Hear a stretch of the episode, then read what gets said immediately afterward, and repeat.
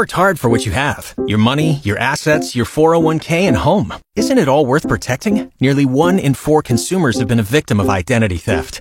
Lifelock Ultimate Plus helps protect your finances with up to $3 million in reimbursement. LifeLock alerts you to identity threats you might miss. And if your identity is stolen, your dedicated US-based restoration specialist will work to fix it. Let LifeLock help protect what you've worked so hard for. Save 25% off your first year on LifeLock Ultimate Plus at LifeLock.com slash aware. Terms apply. Saskatchewan's best coverage of the Saskatchewan Roughriders is on the Sports Cage, right here on the mighty 620 CKRM. Sports Cage brought to you today by Extreme Hockey. It's the end of an era as Jason Degelman passes the puck off to Donnie and Tarrington at Extreme Hockey and Sport. New owners, same goals, proudly serving Regina and its community for 35 years. There are 12 games in the NHL tonight. Pete, did you see Scott Connor McDavid score last night? That overtime winner. It's his first and 11. People thought he was never going to score again. Funny you should mention that. I didn't see that particular one, but you want to guess what the top story on TSN's uh, app is this afternoon? Connor McDavid first goal in 11 games? No, will Auston Matthews break his mini slump? He hasn't scored in two oh. games. Like, come on, people. Yeah, I know, but that's but keep in mind we're we're from this they're from the center of the universe. To them, mm-hmm. that is because it's funny once the playoffs start. Sorry, sorry, Leafs Nation, but you guys know your issues. This is not a surprise. Video game hockey for them in the regular season is a thing. Like Auston Matthews, and I would love him on my team mm-hmm. if I was running a team, but I don't think he can outscore their problems in the playoffs. It just never seems to work that way. No, there's a well as as someone who's followed that team for a few years now, uh, there's no grit. There's very little grit. I mean, if Morgan Rielly, who is not by nature a tough guy on the ice, is your tough guy in terms of uh, dishing out punishment, you've got problems. 12 games in the NHL tonight. Some of the interesting one Vegas and Boston. I love the fact. See, the thing is, I, I like the Golden Knights ever since they came in the league, and I'm glad that they won the Stanley Cup last year, and I'm glad that they have.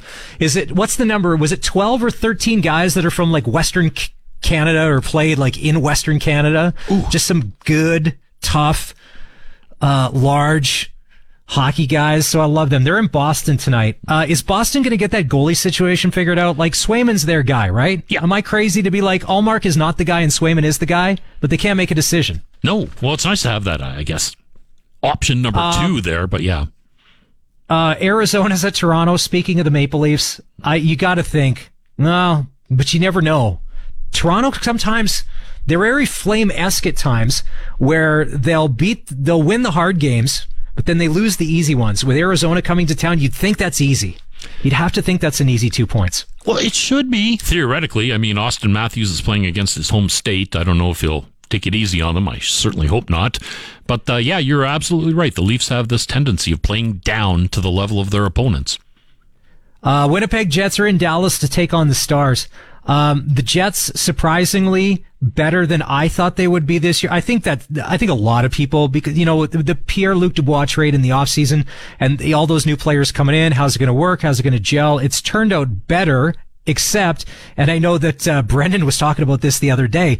You guys were uh, everything's working in Winnipeg except attendance. So, what's your take on this? Is it just because of the economy? Like nobody has four hundred bucks to go see a, tu- uh, a hockey game on a Tuesday night in an NHL city if you're on a budget. Well, no, that's am I crazy? That's got to be a big factor as well. And I mean, uh, what are we talking? Eighty-four games during the season, so forty-two of them at home. Who's got time to go to 42 hockey games in the course of a season if you've got a young family or something. It's a it's a tough sell.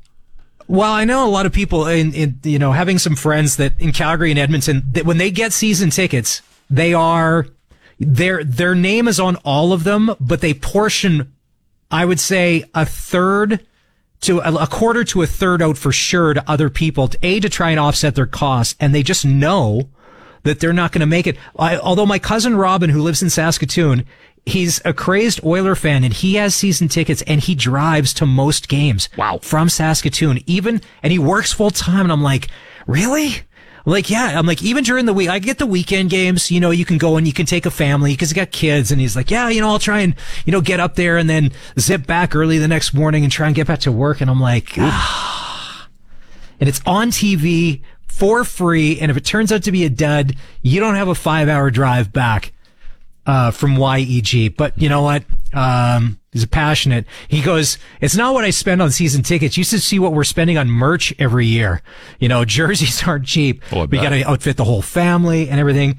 And then the Kings and Canucks, the surprise team. And I'm not sure that did anybody think that Rick Tocchet and the Vancouver Canucks would be as good as they are? You know, with that lineup, because they really didn't change the lineup from last year all that much. There's a few players, but man, they are playing good hockey. Could the, I know- Canucks fans are like Leafs fans. Mm-hmm. They're a little agitated, they're a little edgy, and they like to get fired up. They're like Rider fans, okay? We're all in that same group together. Could this be the Canucks year? Or do they got to make a move and bring it to, to bring in, bring in something they're missing? Is it D? Is it scoring? More grit? I don't know. I think the grit might be a part of it. I honestly, if anyone out there says, "Yeah, I knew all along the Canucks would be this good this season," they're lying to you. They're absolutely lying to you. I know. Rick Tocchet's a good coach. Don't get me wrong, but for them to be this much better this quickly without, as you mentioned, a huge turnaround in the roster, that's pretty impressive. And one of the worst games tonight, and uh, thankfully it's on. Mm, let's see, what's going to be 9:30 our time. Anaheim's at San Jose. Ugh. I would actually pay somebody to be like, here, if you can sit and watch this whole hockey game from start to finish, I will pay you money. I bet you they'd tap out and say, I don't need the money that bad. I'm fine. I'm going to pass. Yeah, The I, I love Anaheim- hockey, but yeah, So, and that's where, and this is hard, like when you're doing sports, and trust me, I know everybody in their head, oh, it's easy to do a sports talk show. You guys should do this, you should do that, until you get sat down in front of a microphone, and then it's hard to do a sports talk show. Very. But for the announcers for the Anaheim Ducks and the announcers for the San Jose Sharks, those play by play teams, what they're going through, like last year and this year, because they got to get paid, you still got to do the job, but there's not a lot there to talk about or to get excited about. And I don't know that tonight is going to be the night that's going to turn either season around. It's kind of like being the Bob Uecker character in the in the uh, old movie Major League. Oh, just a bit outside. Just a bit outside. Oh, Yeah, just try and- wild thing. Try and polish Uh, what you're speaking- seeing. uh, who doesn't love a good Ricky Vaughn meme on Twitter these days or X? Pardon me. That's great. Uh, we're giving away tickets to the Brier. If you missed the uh, the question earlier, which skip won the first Brier ever played at the Brandt Center? It was back in 1992. See, I'm already helping you. We got a lot of heat last week because apparently the, the question that we asked, the answer was wrong, according to some. I'll defend to the bitter end that it was, the answer was right. It was debatable, but it was within one. But there's only one answer here. And if you want to text it to us, you can. Uh, let's see. Where are we at here? So we're at 306 936 6262, Capital Ford Lincoln, Saskatchewan's number one Ford reeler, Ford retailer, capitalfordlincoln.com, Capital Ford Lincoln text line. Uh, you just got to tell us which skip won the first Brier ever played at the Brandt Center. And it happened in 1992. All right, we're going to take a break. And when we come back, former Saskatchewan Rough Rider and current Saskatchewan Rough Rider Rider Nation Game Day broadcast member Wes Cates will join us. Stand by. It's the Sports Cage on 620 CKRM.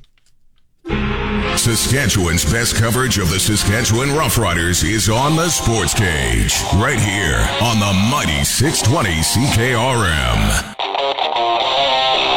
If you want to be part of the Sports Cage this afternoon, you can always call us toll free 866 767 0620. Arash Madani on the show in about an hour and 10 minutes time. We found out yesterday the CFL is opening an investigation into the Toronto Argonauts and Chad Kelly situation. The silence on this topic from both the CFL and the Argos speaks volumes. That they've said nothing. And that's not a good look. We had Luke Mullender on the radio last week, and for everything that he was saying about how they're encouraging and trying to get more women into the Canadian Football League game, and just by doing this, it is a very, very bad look. And the one good thing about Arash, he's connected. He knows the people. He'll know the ins, uh, and he'll know the outs. outs. And, and one of the questions is, does the CFL have a policy on harassment against women? We're going to find out, uh, if they do. So that's Arash Madani. Uh, he's coming up uh, in about an hour's time. It's been a rough West Coast swing for the Regina Pats. They're 0 for 4. Uh, they lost the other night 6-3 against the Wenatchee Wild. Um, they blew a couple of leads. It's not great, but we knew it was going to be a tough West Coast swing. We knew that this was going to be a stretch run where they were going to need to string some games together, uh, basically to get it together to have a chance at the playoffs. And I don't know that it's going to get any easier, uh, going from here. Uh, also on the show this afternoon, Glen Suitor will be on, uh, after 5.30 as we usually do, talking to him Tuesdays and Thursdays, find out what his take is. I know Brendan and him chatted the other night about in the CFL, in the West Division, the surprises or the teams that could pop out. Uh, tonight we're going to talk about the East Division surprises and the teams that could pop out. We do have Brier tickets to give away with the Montana's Brier starting tomorrow. We will be live with the Sports Cage uh, from the Brandt Center every day of the Brier. Uh, you can come by and see us. We'll be there. We'd love to maybe put you on the radio. Who's your favorite curler? Little shout out action. Um, which skip won the first Brier ever played at the Brandt Center? Uh, if you can tell us that, all you got to do is text the answer along with your first and last name to 306 936 6262. Somebody is winning Brier tickets before the show is over. We'll take a break and come back. It's the Sports Cage on 620 CKRM. Sports Cage is your locker room pass. We're talking Riders on Saskatchewan Sports Radio, 620 CKRM. Welcome back to the Sports Cage Thursday edition. If you want to go to the Brier next week, we've got tickets to Draw 15. That'll be next Wednesday. The big game that night, Saskatchewan versus Nunavut, and Kevin Koe's Alberta rink is going to take on PEI. It's a simple question. You just got to text us the answer, your first and last name. Uh, uh, all you got to do is tell us who, which skip was of the first Brier ever played at the Brandt Center. It happened back in 1992. And Pete, you said this was not on the tip of your tongue, but was Googleable. I think, like any trivia question on any radio station these days, uh, Google's the only way we're doing this because. Should I throw a hint? I was him? like, hmm, uh, you can, you fire away. Okay. The correct answer, the winner's name, also makes a pretty fine first name. I'm just saying. His last name makes a good first name.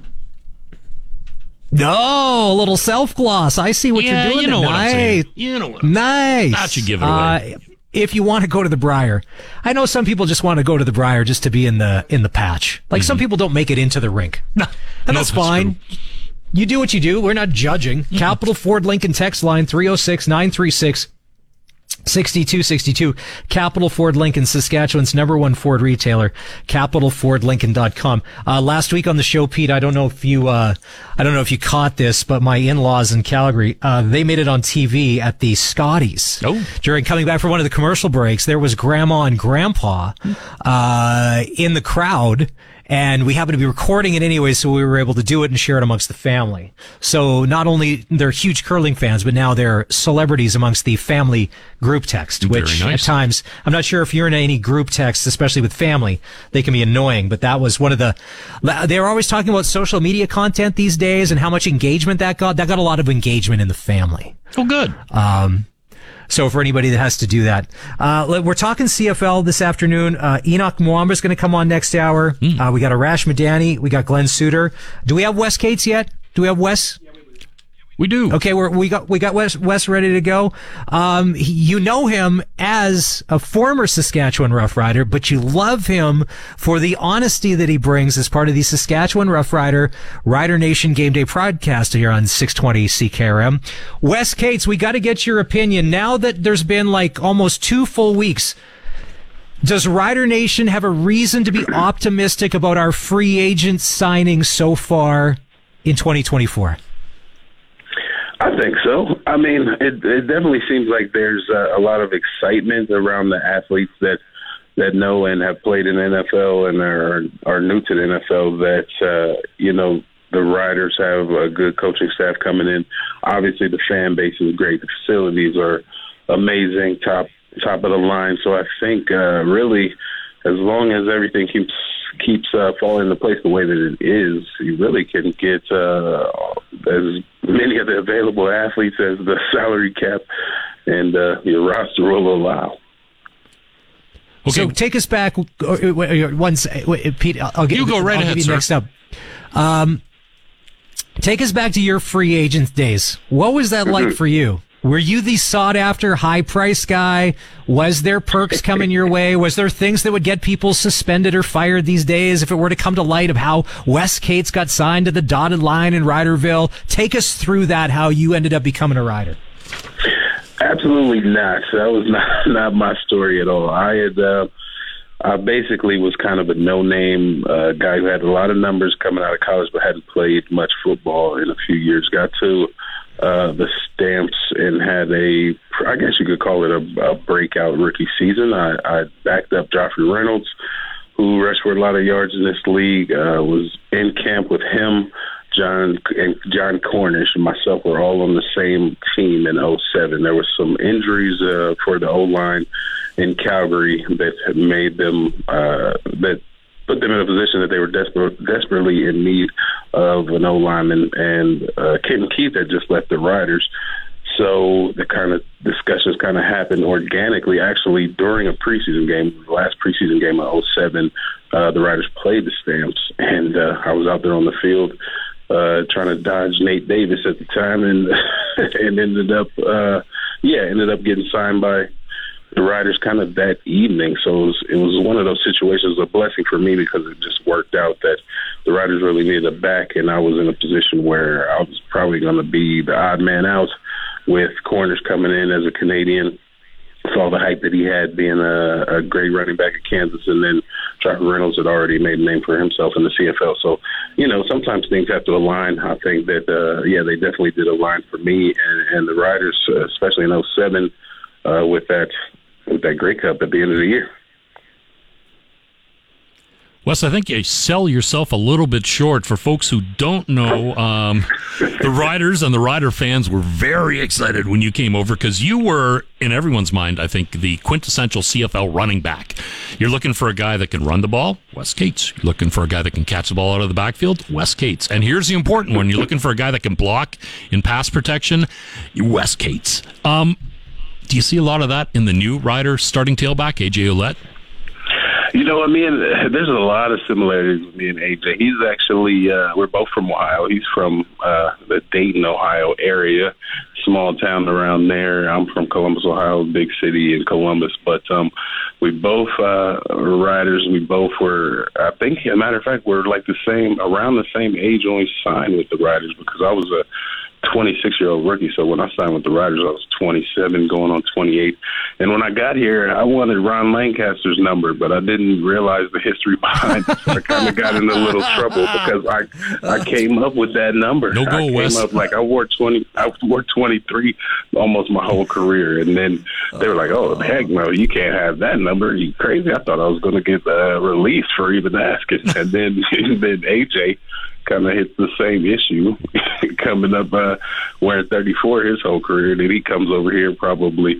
I'm sure he knew about George Reed, but yeah, had to switch up his number. So some similarities there, and I think he's a great, great size back. Right, he's about two fifteen, six foot, two fifteen, somewhere in there, five, maybe a little under. He'll probably say he's six foot, maybe he's five eleven, five ten, and then uh, you know, big back can uh, make some space for himself in between the tackles and can and can get outside the tackle and uh, get out in the route into routes and, and catch the ball and and definitely has the size to block. And I think I saw everything. Yeah, I saw. I think he's a complete back from everything I saw. He definitely became one of my favorite backs in the league this year. I mean, I'm a little biased because he's an Ohio kid, but. uh but yeah, I think when we signed him, I was like, "Oh yeah, we got what we need at the running back position."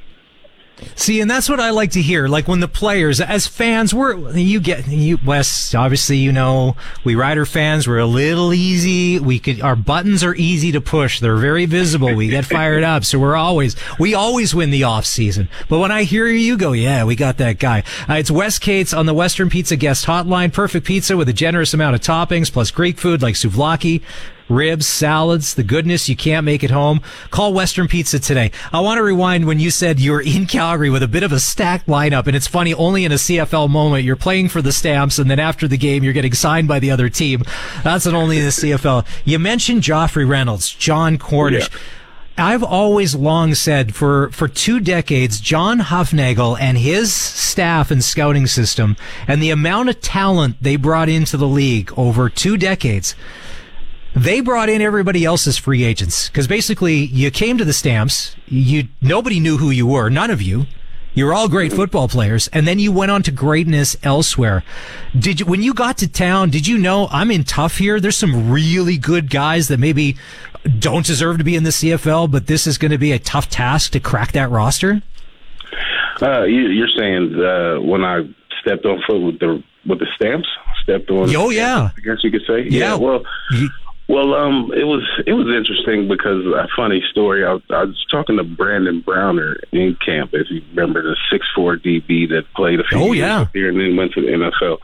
And he was like, "Man, he's like, we're in camp in '07. He's like, man, you're a big, you're a big fast back. Like, why aren't why aren't you the starter?" I was like, "Well, I think I'm better than Joffrey, but Joffrey has done nothing to to lose his role. I think he's a great back, so he's the guy I'm trying to just be there for. If if you know for whatever reason he's he's not the guy anymore. So Joffrey was there. Cornish was actually in '06.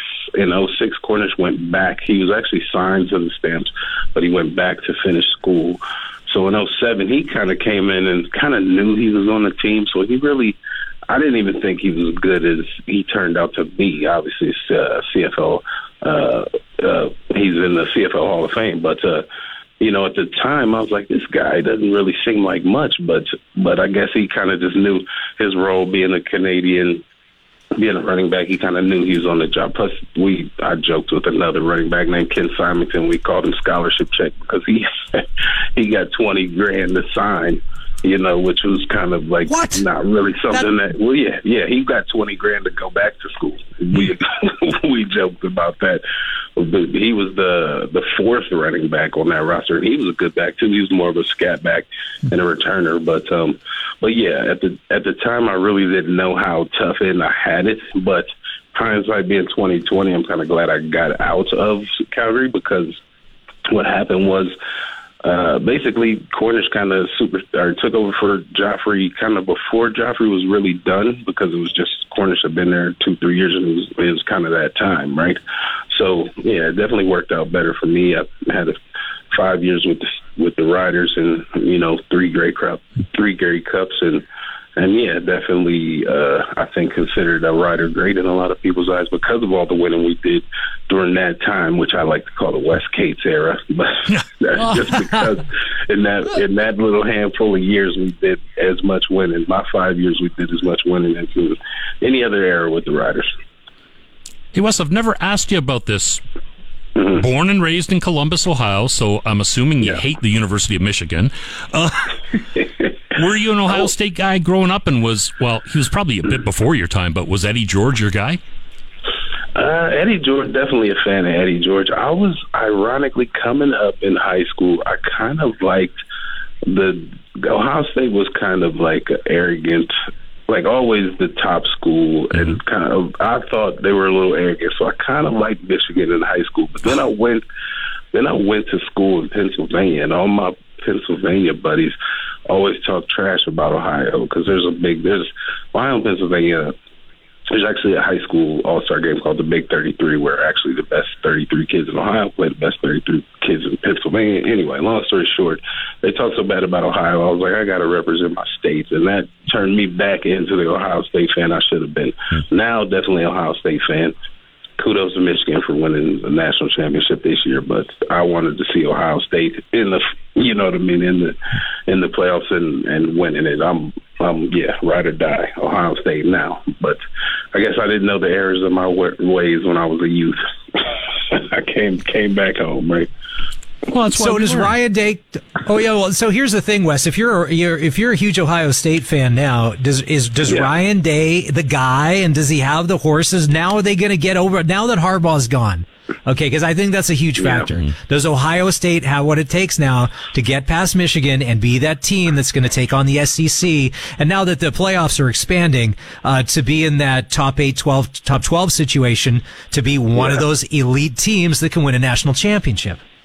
Yeah, I think they'll. Well, now that it's expanding, they'll always. I think Ohio State will be one of those teams where uh, everybody else is like, Ohio State's in it again, you know, because that's just the caliber of of athlete that they're able to bring in year after year, and it's just a great university. A lot of a lot of money behind it. One of the biggest schools in the country, and just and just known for that. Columbus is a, is a college town, right? It's a huge city, but no professional teams until the Blue Jackets came, what about 20 plus years ago now, because of how how much fanfare that that university has. So, so yeah, I definitely think that uh, yeah, they is lucky that Harbaugh's gone because Harbaugh not beating Michigan has gotten many a great Ohio State coaches fired. So, and it seemed like Harbaugh had his number after Harbaugh settled in. He kind of, yeah, there wasn't much they could do. I feel like it might be time for Ohio State to move on from Day, but uh, well, we'll see. See how things go now that Harbaugh's out the way. I'm so with you on moving on from Ryan Day. But anyway, um, speaking of coaches that might be under a little bit of heat, Corey Mace, what are you expecting? You know what I like? I like the fact that um, he's come with a lot of excitement around the league from the players. Right, as soon as he came, came over here, there was Toronto players that were trying to sign with with the Riders. That's a great sign. He's played the game. Um, that's another good sign because you know when you played, then you're you know you players on your team you're more believable. Then he's he's not a small guy, so his stature, you know, his deep tone, he commands some respect and, and you know some attention. So I think all those things work in his favor to get off to a good start, and then from there it'll just be about the way he you know brings the team together. He's still got to put the work in. He's got to bring the team together. He's got to get a good staff working together under him, and uh, yeah, they got to bring in good talent to. uh yeah, because he, he can't go out there and make all the plays. So definitely got to keep bringing in good talent and having guys. But I think the biggest thing is that the guys are going to buy in off the hop because of the fact that he's played and and the type of man that he is. So I think um, yeah, it's a great pickup for the Riders. Uh, we're chatting with Wes Cates on the Western Pizza guest hotline. Wes, can you tell like within the first couple days of training camp in a new coach situation, if you reflect that back as a player, you're like, we got something special here, or we're going to be in one, and this is going to be a long season. I kind of joke because um, I told my last season. I told my my wife that it was about four days in the camp, and she was like, "How's the team going to be?" And I was like, mm, "Not good. We're going to struggle this year because it was just a lot of youth and just it just didn't it just didn't feel right. But every other year, I knew we were going to have some, some some success. So I guess the answer to your question is yes. Like you do get a feel kind of right off the hop because you see how smooth you're getting through stuff, how attentive guys are, how they're how they're working. If if guys are grasping things easy, you know what I mean, and you're able to move on and get through kind of your script or your planned day schedule, and you know guys aren't getting hurt. Those type of things kind of come into play. So so yeah, it, it, you do you get a sense like, like you can always right the ship or maybe course correct, but but you kind of yeah once once you get a, a week into camp, you kind of know what you got, and unless you really start making some moves and something like that, you're kind of yeah you're kind of hoping that some miracles happen. So I think, but I think this this rider team we'll see. You know what I mean? I'm obviously the D line and the O line are people kind of underestimate how important they are to success. But I think, uh, yeah, I think being that we have a D lineman as a coach, uh, he would understand that and make sure that he's working with Jeremy O'Day to get get the best people available in camp as a running back, I'm, I'm, sure you're probably not upset when you see a team uh, devoting some resources, i.e., cash, to the O line. Uh, I was talking to Logan Ferland, the Riders' outstanding O lineman, last couple seasons, about a two weeks ago now. And I said, geez, Fur, you got to love this. I mean, you're stacked up on the O line. I, I, I, don't think your spot's in jeopardy, but uh, then you've got a power running back and you've got a scat back in Hickson to, to mix things up. Looks like they're finally going to run the ball, the thing they've been saying they're going to do for the last three, four years. And he said, yep, it's going to be fun. Do you see that being the offense? I hope so. I think I think you got to have a healthy run game. You got to be able to throw the ball around the yard. It is the CFL, obviously, but um, the teams that have success in closeout games are the teams that can take, can get a yard when they need it, can can get first downs when they need it, and you see it time and time again in every league, not just the CFL. that the teams that can can run the ball typically win because you know you can push guys around and, and get the yards you need when you when you need them, and then also and it translates to kind of keeping the defense on their heels and and not having to deal with a, a, a heavy blitz or heavy rush, right? Because teams are worried about you know, if you got a back in the backfield, what's what's that back doing? We got to make sure to to uh, shore up our gaps before we worried about get, getting to the quarterback. So, so those are things that you know maybe the average person doesn't necessarily understand, but yeah, every defense has gap responsibilities. If you're worried about the run, you're going to make sure your gap is is taken care of before you get after the QB. If you're not worried about the run game, then you might do something out of character and not cover off your gap just to get a little edge on the O line you're going against to get to the QB quicker. So it it just helps in all aspects of running the offense when you when you have a strong run game because it keeps the defense honest. It's Wes Cates on the Capital uh, on the uh, Western Pizza guest hotline. Uh, he's joining us. When you see Trevor Harris, when he was healthy in those what was that first four, five games of the year, four and a half games, whatever it was, did you like like everybody else? You thought if this can, if we can keep this up, are we good? Are do you feel good? He's coming back. If he's healthy, you feel good as him as the starting quarterback for the Riders this year, giving us the best chance to win out of anybody. For sure. I mean, statistically, he was up there. He was always hovering around the top two or three QBs in the league when he was playing statistically. And then he's a smart guy. He's been in a lot of offenses. He's probably seen every defense. So when you add all that up, plus he's he's athletic enough. I'm not saying he's a guy that's going to blow you away with any type of uh, you know drills or anything like that. But he's athletic enough. We saw that unfortunately on the play he got hurt. That was a heck of a run and had you know things just maybe a couple inches different, maybe you wouldn't have had that catastrophic injury. But at the end of the day, smart guy. As long as the arm strength is there, he's been working on his accuracy, and I'm sure he he just he strikes me as the type of individual who is going to work to get better every day, whether be in season, off season. So I think he's probably with what happened to him last season, very determined to to show that he can be that guy this year. So I'm kind of excited to see what he's going to do. I think he might have one of his best seasons yet. You heard it here first. Wes Cates predicting Riders in Grey Cup. Trevor Harris, MOP of the league, done uh, to do that. Um, and if we go uh, west, because uh, you were uh, no, you you you were you were never part of the Chris Jones era, were you? You were you you were no. you wrapped him up by then. No, okay. So he's in Edmonton. Does McLeod Bethel Thompson solve all of Chris Jones's problems to get them to respectability? Because I think Brendan said the other day, what is he, 8 and 29? I think is the Eskimos, pardon me, the Elks head coach. Like the record's not great. And I think may, is the magic running out on Chris Jones in Edmonton if this experiment at quarterback doesn't work out? Well, I'd, I'd say so. I mean, I feel like the team was the team as a whole. Edmonton was getting a lot better last year. Uh, you know, almost every game it seemed like they were taking leaps and bounds to getting better.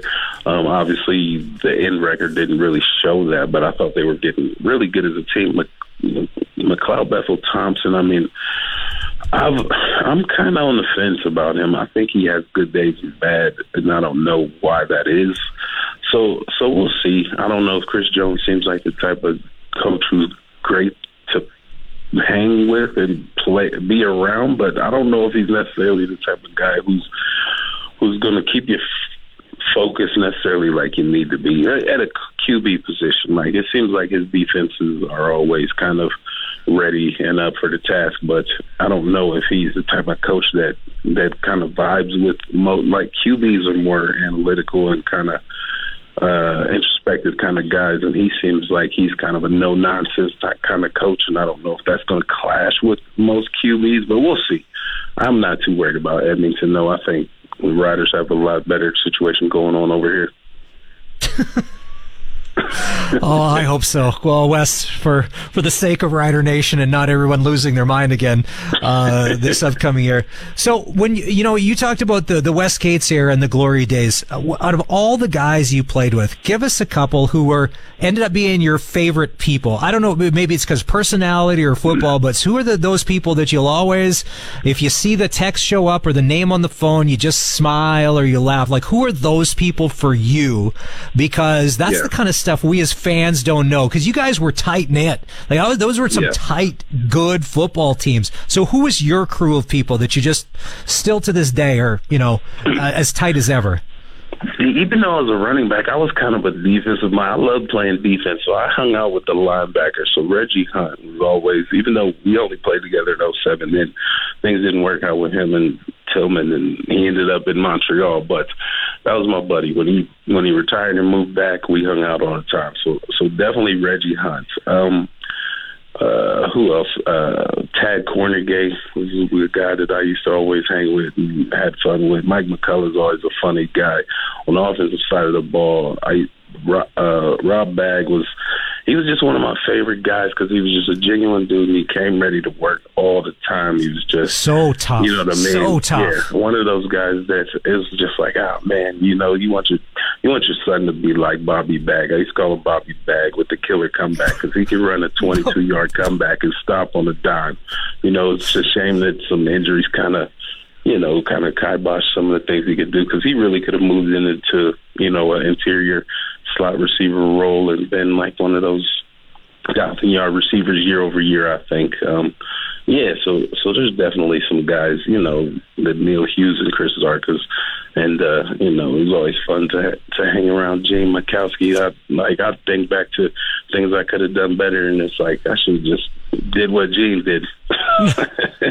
Gino was, You- you- you know, the he was the consummate pro. Like he was taking care of his body and doing his drills, and you know, and he was a funny, funny dude too. So, so yeah, he's. I, I I think anybody that goes on to be a politician had their act together long before their football career started, or so I would say he he was buttoned up with his p's and q's. All right, hey Wes, uh, thanks for your time, love it. We can't wait to get this uh, season started. Uh, everybody's excited in Rider Nation. We've had a great free agent class, but as they always say, you you know you can win on paper, but you got to win those games uh, on the field. It's Wes Cates. It's a Sports Cage on 620 CKRM. We're going to take a break. He wasn't a rider for long, but we loved him when he was here. Henoc Muamba, who just said he's hanging him up and retiring from the CFL, will join us next hour on the Sports Cage here on 620 CKRM. Welcome inside the Radio Octagon. This is Saskatchewan's number one sports talk show, The Sports Cage, on 620 CKRM. Thursday edition of the Sports Cage. It's hour number two, and we have got Brier tickets to give away. Which skip won the first Brier ever? Played at the Brandt Center. You can text your answer if you think you're so smart to 306 936 6262 on the Capital Ford Lincoln text line. We need a first and last name there. He was the number one pick in the 2011 CFL draft. Get ready. There's some stats coming your way. And this, this is impressive stuff. Number one pick in the 2011 CFL draft by the Winnipeg Blue Bombers. He played for the Bombers. Then he played for the Indianapolis Colts, the Montreal Alouettes, the Dallas Cowboys. He was part of Jerry World. Then he was a Saskatchewan Rough Rider between 2016 and 2017. The Montreal Alouettes, Toronto Argonauts, and he just recently announced the other day that he is retiring from the Canadian Football League. He joins us on the Western Pizza guest hotline. Henoc Muamba, please tell us your favorite stop in your football career was Rider Nation. Please, will you tell us that to get the interview started? Thank you so much for having me. And and, and you know what I'll say? Uh, Saskatchewan was absolutely uh, one of the top ones. And I'll say this, and I'll say this. I know you think, oh, he's only saying it because he's, you know, talking to Saskatchewan media. But no, the, the truth is, uh, my wife and I talk about this for some time now since I left there. But it was one of the best places because we had just gotten married. Um, and then right after marriage, uh, my wife was pregnant. Literally came back from the honeymoon. Uh, and it happened right after the honeymoon. She was pregnant, and then we went to Saskatchewan. We moved in together. Uh, but life was the simplest it, it, it, it's never been. You know, it was my wife and I. We were in our you know apartment uh, down there, and uh, uh, one of my best friends and, and teammate at the time, Cam Marshall, was happened to live as well way before work from home was a thing. Uh, living and working with his uh, well, living with his wife, who is from the U.S. as well. Um, so uh, we we just spent almost all of our time together. I mean, uh, we were potlucks, we were at each other's house, uh, and when we play away games, Cam and I, um, you know, we knew that Aisha and Jess were were, were never lonely, and and they were, they had each other. So it was it was one of the best times uh, that I've had over the course of my career. So Saskatchewan is up there, and it is a, a special place. We still have friends from out there. Henoc Muamba, it's also the last place you played in the CFL in terms of a game, and that game turned out pretty well for you.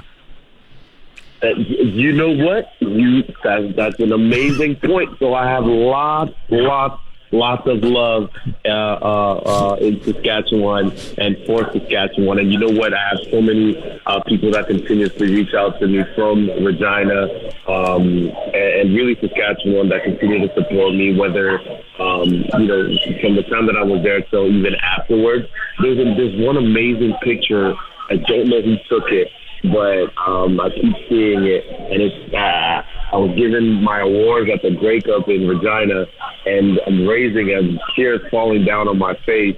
But if you look carefully behind, somebody's literally holding a number 10 Muamba jersey, a Riders green Saskatchewan Rough Rider jersey, and um, uh, and that's just goes to show the love that that, that, that, that I still have in in, uh, in, in Regina. Uh, we're chatting with Henoc Muamba. He announced the other day he's uh, retiring from the CFL. Uh, a stellar career, Grey Cup champion in 2022. He was also the Grey Cup most valuable player, the Grey Cup most valuable Canadian in 2022. Uh, take us, okay, so there uh, two parts, and we'll start, we'll do uh, my part, and then Pete can do the second. Tell us how you ended up as a rider, and then Pete, you can jump in and tell us why you weren't able to stay a rider. So how, if you were with the Dallas Cowboys in 20 2016. How did you end up in Riderville? What was that story? Yeah. I don't know if you guys want to hear all the details, man. I'm about to come all back we, for that all one. the details. It's all the gonna take details. Well, you guys are gonna have to bring me back on for me to give the rest of the details. But I'll say this: Got I'll a give hunch the name Chris. Jones plays a part in all this. Call it a hunch. Listen, that, that's not a bad hunch right there. But so I'm in Dallas, um, and, and I'm in, a, in an extremely uh, competitive linebacker room. You know, Sean Lee was one of the guys. Um, um, uh, Durant, uh, Darren Durant's brother was actually Justin was in that room as well with me. Yeah. Dallas, and a really, really, really, really competitive room. And I happened to um, to strain my hamstrings and my hamstring, and so you know I, I go back to the drawing board and I'm, I'm I'm debating. Okay, what am I doing next? Am I going back to um, you know I'm waiting for the other teams? And if anybody knows anything about the pro uh, football world, you know, it, it, it's tough when, when you're looking for the fall, the next team, and, and you'll hear a lot of different things from different teams, and that's what I was hearing. And look, you know, uh, just give us a couple more weeks, give us a couple more weeks, we'll give you a call. And this is from uh, multiple NFL teams, and I went to Green Bay, I went to uh, Miami, I went to a few different cities to also work out, and I got great feedback, but you know, eh, the, the, the, the NFL and pro sports period is one of those businesses where it's, it's, it's, it's based off of need, right? And so they can like you, you can be great, but if they have a greater need at offensive lineman, if they have a greater need as at, at you know running back, you know that's what they'll have to go with at that time. And so I, I wasn't necessarily getting the feedback that I wanted. And after a, a, a, a couple of weeks of kind of just waiting around after I was healthy enough, um, you know, I told myself, you know what, I, I feel like I'm okay. Uh, I was still getting a lot of attention from uh, pretty much every team up in Canada still. And uh, I told myself, hey, look, uh, I'm going to go back up. Uh, I'll go back north. Um, like I said, I was planning on getting married. Um, and I, and I kind of wanted a little bit more stability rather than, uh, you know, not knowing where what my next uh, team was going to be, and, and and I knew how much I still needed to kind of, uh, you know, learn and grow within the NFL. Um, but I also knew the game, um, the CFL game, which I grew up learning, and so I was excited to come back up north. And and uh, I don't know if everybody remembers, but I I took a few trips.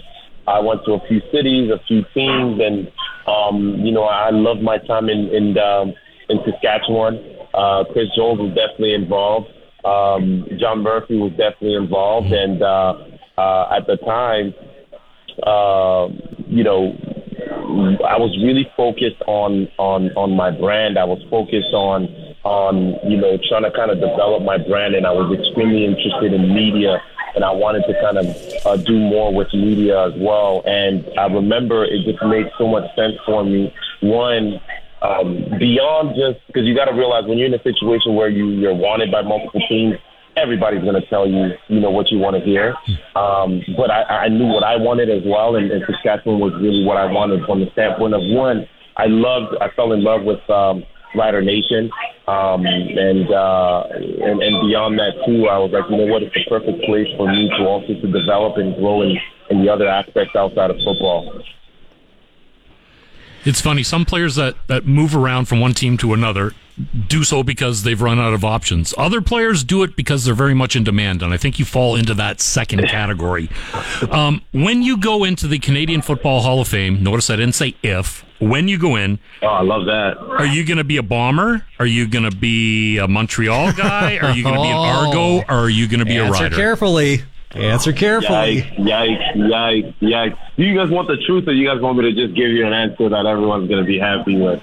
I need to know. Well, are you going? Are you are you going to be a politician in later in life? So you decide. So you're either going to be a politician and give the politically correct answer, or are you?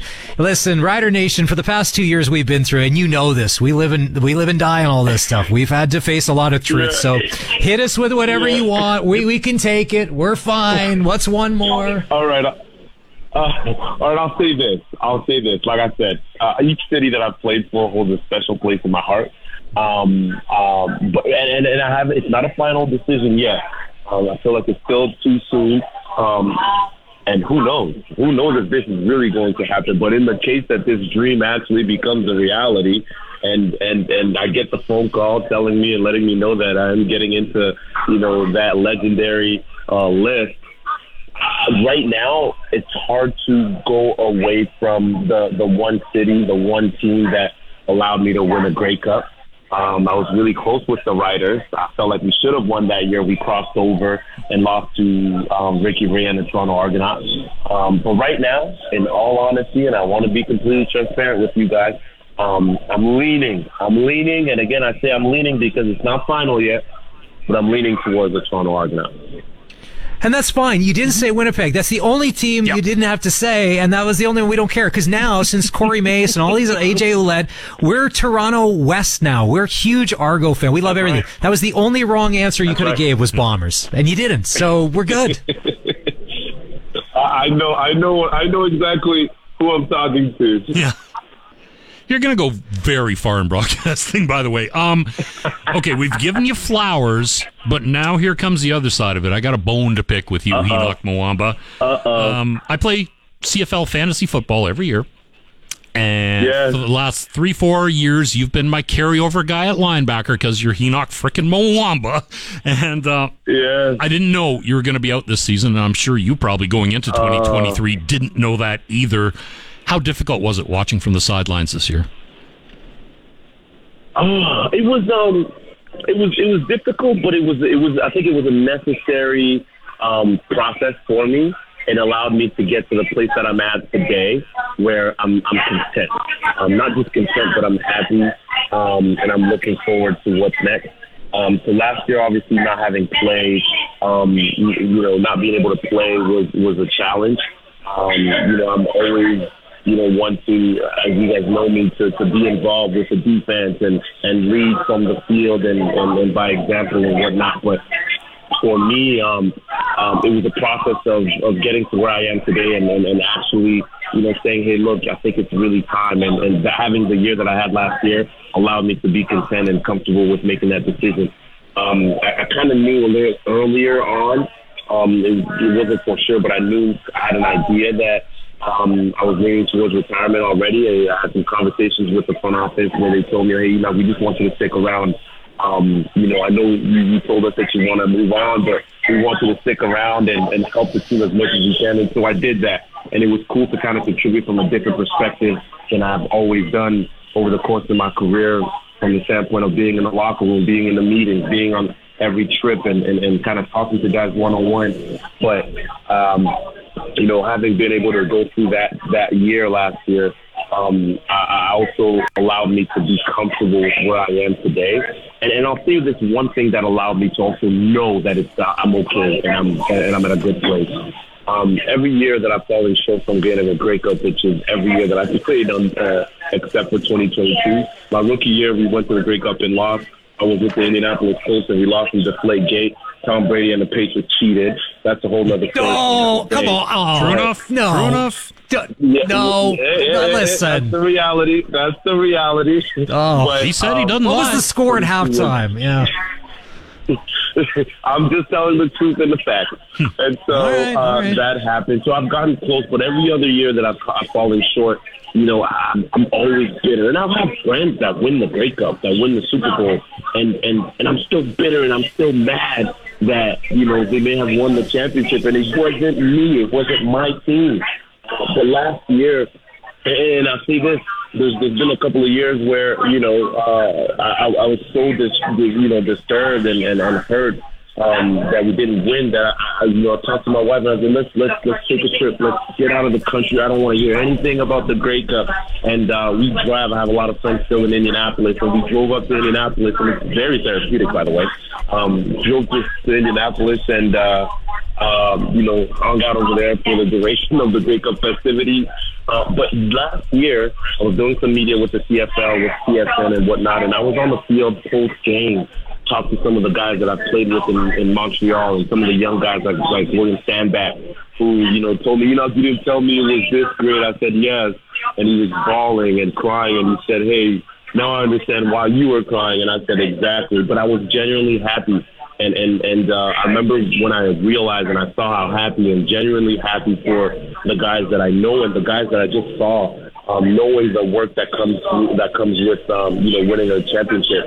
Um, that's when I knew like, hey, you know what, this is this is a place in my career where I feel comfortable also taking the next step. So last year was definitely necessary, uh, definitely necessary for me, um, and it helped me to get to where I am today.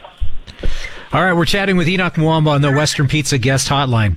You more than anybody would know exactly who we're getting in Rider Nation. We'll get to AJ Ouellette in a bit. Tell us, uh, besides Corey Mace, tell us about these other coaches. Tell us these people that aren't necessarily going to get the limelight, but tell us the inside stuff on the the guys that we're getting because we probably don't even know how good they are. Would is that say is that a fair assessment? Uh, yes, absolutely, absolutely. I mean, AJ Ouellette, I think he's been well uh, advertised, and him and I have had some great conversations over the years. Um, the last couple of years, um, he's a guy who um, will work hard. Um, I know this it, it's been used so many times in, in, in the world of football and in, professional world period, but this is the definition of hard work. I mean, the first guy, I guarantee you, and you can ask him or ask his teammates um, don't even ask him, but ask you know uh, the the rest of the team who's the first guy in the locker room. Uh, and every day it's going to be him. He's going to change the culture within that locker room. Hundred percent, I, I know that for a fact because he's the first guy to be in the locker room. Whether he's working out, he's watching film, he's that guy. He's super positive. He brings an attitude to your team, and you see how he plays already on the field, and, and the type of work ethic that he has is it absolutely backs that up.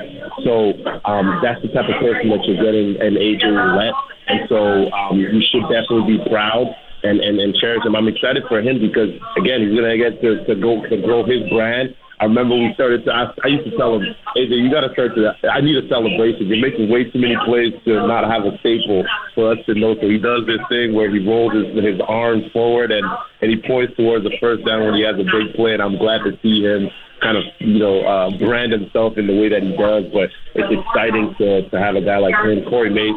I don't know um, what, what more to say, but he's a consummate, uh, the, the real leader, one of the best leaders that I've ever been coached by. Um, you know, I'll, I'll say this: good leaders, good leaders, um, you know, try to help the people that are around them. But the great leaders, um, like Corey Mace, are, is the type of person that um, the people people want to be a part of the things that he does. Um, when he, you know, started telling guys, or when it was made um, public that he was leaving, you know, it, it hurt so many people within here in Toronto. Um, but that's the type of guy that he is. I mean, he brings the attitude, he brings the the um, the, the, the the positive energy um, to everything that he does, and he's so prepared. And we often talk about players coaches.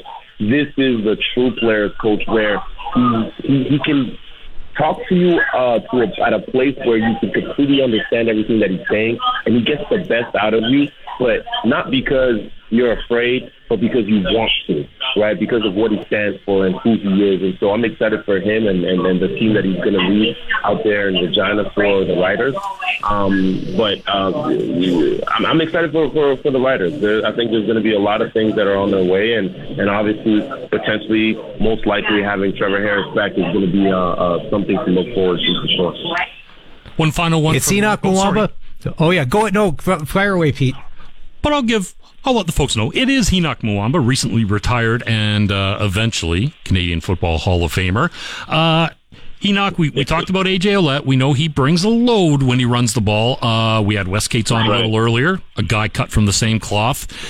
When you when you were playing, it makes it sound like it was so long ago. When you were playing last year, uh, was there one guy that you didn't particularly love the idea of going up against because you knew you were going to be sore afterwards? Is there one back that was just sort of punishing? The, I've had two teammates in, in the past that I've, I've I've said that before. Man, I'm so glad you're on my team. Um, uh, but but one is William Stanback.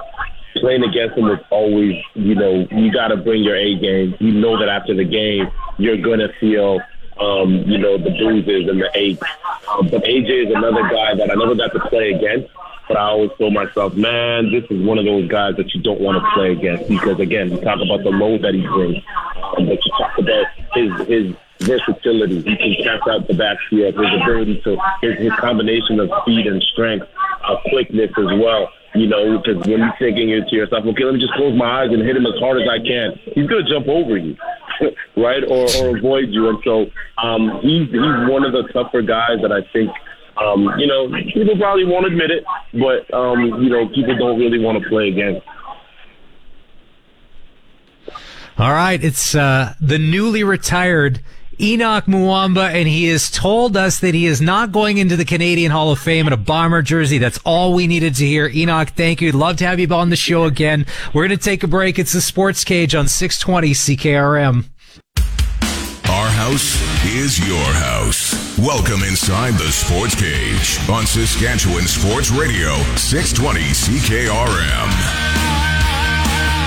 Just after five this afternoon, curling legend Russ Howard joins the cage. With the Brier starting tomorrow, there's nobody more qualified to talk curling in Saskatchewan than Russ Howard. He's had some success at the Brier. Now we're going to find out who he thinks will end up after 10 days hoisting the trophy and probably multiple O16s. Uh, we do have Brier tickets to give away. If you know the answer, which skip won the first Brier ever played at the Brandt Center? Some people texted in Russ Howard as the answer. That is not the correct answer.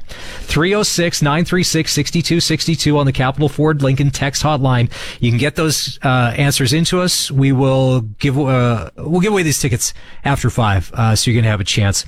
Uh, I've been looking forward to this for a couple of days because the CFL, in all of its CFLiness, has said nothing about the Chad Kelly Toronto Argonauts situation. And Arash Madani is with us this afternoon. And Arash, sorry, I pumped your tires. I said there's nobody better when it comes to the investigative journalism part in Canadian sports than you. So what do we know about this situation now that the CFL and the Argos are having to bring this to the forefront because now there's going to be an investigation opening? Well, uh, here's my question for you, Chris. We are about a week removed from the lawsuit becoming public from the former strength coach of the Argos making allegations against the quarterback, against the assistant general manager, and the culture of the organization. A week. Why did it take a week for an investigation to open? Like, isn't that almost instantaneous? That that's the way any legitimate organization would operate? Like, when you go to a crime scene and you watch the police start to get the yellow tape out, are they going to wait a week before beginning an investigation? What is what is happening in late February that's taking a week for the league to make this decision, Chris? When if you think back just a few years ago, when Teague Sherman, a player in the league, Jerome Messam, a player in the league, when there were accusations made against them, instantly and unilaterally the commissioner just suspended them and said the league would not honor any contract for those two players. But because it's precious little Toronto, and because it's the most outstanding player in the league, what does the CFL office do? It drags its feet, it drags its feet, and you can't tell me there haven't been back channel conversations happening with some people at the Argonauts and the league office in the meantime. Here, Rash, it's Pete Pasco. Uh, wonderful to talk to you again. Um, Yeah, Pete. what is, and I guess this might differ depending on who the commissioner is. What's a CFL investigation anyway? Uh, who's going to run it? What are they going to look into? Well, I'm assuming they're going to speak with all parties involved. Who will some of those people be? They would be the now former assistant strength and conditioning coach, probably the current strength and head strength and conditioning coach, probably the assistant general manager, John Murphy, who has been brought up in the uh, in the lawsuit. John Murphy, who you may remember in 2022 didn't work in the league because of how the 2021 East Final ended. They'll probably talk to Michael Clemens, the GM. They'll probably talk to Ryan Dinwiddie, the head coach. They'll probably talk to Chad Kelly. They may talk to some other people in the organization to get an idea of what was happening there. But and and then they're going to come up with something. But let, guys, like, let's be real for a second here. What has the Canadian Football League needed for years? They've needed the Argos to be a strong franchise in the league. They need Toronto to work. What do we think with you know Detective Randy and Inspector Trevor Hardy and and his and the band of, of of greats that they have over there at the league office? What do we really think they're going to do when push comes to shove with this thing? Because Sorry, when you said Detective Randy, I thought- I thought- I thought Trailer women Park policy. Sorry, go ahead. No, when you said Detective Randy, I thought Trailer Park Boys there for a second. Uh, Randy, oh go. man, sorry. I, yeah. Anyway, sorry about that. Yeah. Yeah, Detective like Law and Order like. Randy style is just amazing. Look, they have a violence against women policy. They're they're saying that you know it's an inclusive league and everybody's welcome, et cetera, et cetera. If that was the case right away, you have to come out a with a statement, b say the investigation is starting, c be transparent on what's going to happen in this investigation.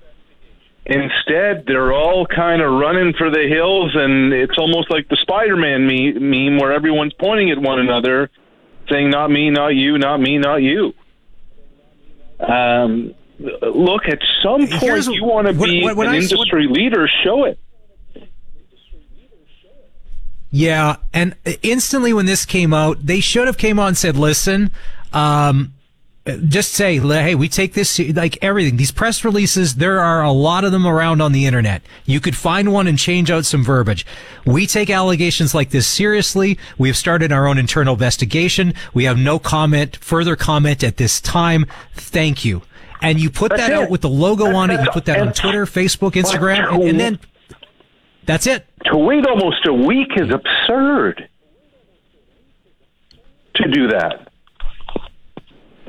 I'm wondering, and uh, I'm I'm racking my alleged brain, but as far as I can tell, or aside from maybe unproven whispers, so it's the first time even a hint of scandal has touched Pinball Clemens. Yeah, that's a good question. I know. And look, this is going to be what's what's here's what's interesting about all this. How how do we suspect this is going to go? And I hope I'm wrong. But my suspicion is that one member of Argo's management is going to be made a scapegoat here. And I think it's John Murphy. I think it'll be John and Murphy. if that's it, that's that would, and then who knows what's going to happen? This would be this if if it is, that's the second infraction in three years, or whatever the number is. Yep. But how much, if if this investigation is to find that there was wrongdoing by Kelly, guys, what is the punishment for the most outstanding player in the league? Wow. Well, you have to make an example out of him. You got to like if you. It's the season. I think you got to suspend him for the season, and then then we'll talk. You can't if you're gonna You know, you're gonna you do think something. about the dis- like. Let's look at message. recent precedent in professional sports. The closest thing has been the Deshaun Watson situation in Cleveland, and he got 11 games. The difference with Watson is that there were no team employees involved. If these allegations are true, if the investigation shows impropriety from people in the building, if it shows impropriety by the quarterback, what then? Now, here's my other question. What if this Keystone Cops investigation, what if they come up and say, well, we didn't find much, hmm. but then in court, the lawsuit says otherwise? What would that then say? Goodbye, league Don't wonder? credibility. My goodness. Yeah, well. Uh, now, there's no hint Yeah, yet you of know- a police investigation. But if it goes that way, and I mean, there's a lot of what ifs that I'm going into now. If it goes that way, and if charges are laid, can you even bring Chad yeah, Kelly I don't think to Canada? charges are being laid because this is this is a you know this is a lawsuit. There's there's no criminality here, but but the allegations are the allegations are severe because it's saying it's it's an improper work environment and borderline, depending on how you look at it, an unsafe environment for a woman to work in, but at the very least, a very uncomfortable and unprofessional environment for a woman to work in. And then what does that say? And remember, guys, this is really like fundamental in all this. This is not just an Argos CFL thing. It's not. The company that owns the Argos, the parent company, is Maple Leaf Sports and Entertainment. Hmm. They are a twelve billion dollar. corporation.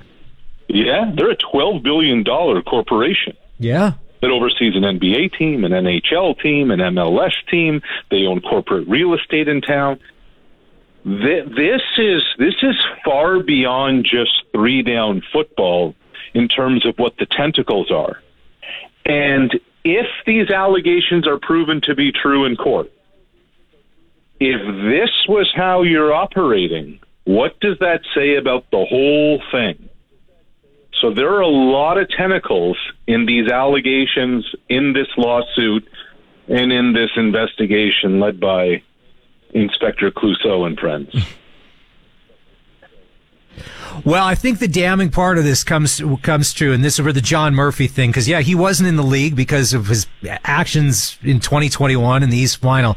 When it came on, I read and I'm like, they're done. It was reported the the the, improper behavior, whatever you want to call it. I'm not trying to diminish anything, and nothing was done about it. We were told, now nah, not worth doing. Now, now it's not like this was just a he said, she said. No, no, this was reported and then somebody decided to not take that information to the proper people. And in a $12 billion corporation, and you don't have to be there, there's HR departments, there's videos, there's trainings, there's everything to watch that you have to do to become an employee and to stay an employee of here's what proper behavior is like at work. And if you don't adhere to it, Yeah, here are the consequences for you involved. You can't tell me that, that, that that's it- not in place right. there. If this happened the way the lawsuit alleges, the chain of command being that the assistant strength coach claims that she went to the head strength coach and claims she went to the assistant general manager. That's the chain of command. Now, if that allegation is true that she went there and, and made her made her claims to you know, her supervisors. Did Murphy then pass that along up the chain, or did it end there? You know, there's a lot of if. Like, and here's the thing, and I, and I and I mean this sincerely. How many people in this investigation with the league office are going to tell the truth? If you have people in the organization Somebody's who are going to band together and all have a similar story, what happens then, and how different is that from the legal matter?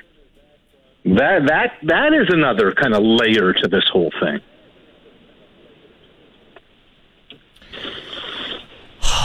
There's no easy out on this. Can we switch things up? So the other night um, was the 14th anniversary of the Golden Goal, the 2010 Ah. Olympics. I was watching. I was watching on TV. Arash, Are we you have better or are we connections than me. Uh, I couldn't believe that it's already been 14 years since that happened. Were you there? What, what's so with the Golden Goal? Give us where what you were doing, where you were, all of that when it happened. I had just started at Sportsnet, and um, I was not in Vancouver. I was actually in downtown Toronto. I had just gotten back from spring training with the Jays, and you. Uh, here's what's amazing about the Golden Goal that I think we have to kind of take our minds back a little bit too. We're hosting an Olympics on home soil for the first time since 1988, and on the day of the opening ceremony an athlete from the Eastern Bloc dies on the luge track. And then that night at the opening ceremony, there were malfunctions for the big reveal with Wayne Gretzky and Steve Nash and everybody. And then Cypress Mountain didn't have any snow. And then the Zambonis weren't working for our figure skating and curling rinks. And we weren't winning any medals. That's how Vancouver 2010 started. We were literally a global disgrace.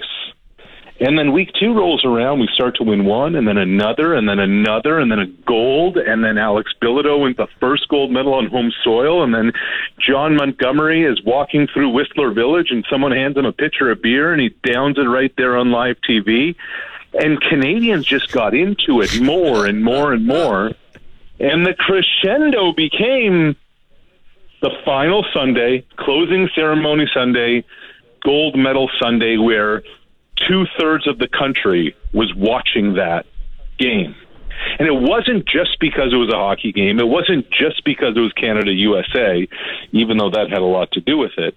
It had to do with this was the culmination of can we actually scrape ourselves up off the mat as a country and have the final exclamation point brushstroke to a great host of an Olympics after a disastrous start. And that that golden goal represented more than just winning a hockey gold medal. That golden goal was we did it. We pulled it off after a horrible start to hosting an Olympics, but as a country, we all united around it. And that to me is what that golden goal represents. Not just Sidney Crosby going down forever um, as the greatest trivia question answer in Canadian history, but it's we actually were able to pull off hosting an Olympics and we it was it was touch and go for a long while, but but we did it. So you mentioned the fellow that scored the golden goal, and you know, the next Olympics involving NHL players is two years away. So of course, speculation has to start already. But people are wondering: Is Sidney Crosby too old to wear the C again? Should it go to McDavid? Do you have thoughts on that? Uh, not yet, not yet. I mean, two years from now in in pro sports is is shoot a lifetime from now. Um, let's see where health is. Let's see where production is. Let's see who does and doesn't get themselves into trouble off the ice. Um, all those all those things. Let's see. You know. Um, let's see how it all unfolds. And and I know this sounds like a weird thing. Would McDavid want the C on his chest hmm. for for the Olympic team? That's something else, you know. Like there's, it's one thing to do it 82 games for your for your NHL team. It's another for a two and a half week tournament where it's altogether different. Where you, as a captain, have to go tell one of the best players in the world, whoever that is, your role is to back check, and you may be the best defenseman on your team in the NHL, but you're only going to get six minutes tonight, and that's the role we need you to play for us to win. Um, there, there is, you know, you have to be an ally with the coach. Who's the coach going to be? What kind of relationship does the coach and the player have? Um, wearing the C in a best on best under three week tournament is so different than a than a six month season. Uh, and we'll wrap up on this, uh, Arash. You are in the center of the universe. And uh, speaking of guys only playing six minutes of defense, sometimes Maple Leaf defensemen play six minutes of defense, but they're actually on the ice for 18 to 20 a game. Ouch. Is it the year that they can get it together? And who do they need to add at the trade deadline? Because they didn't get Chris Tanev yesterday.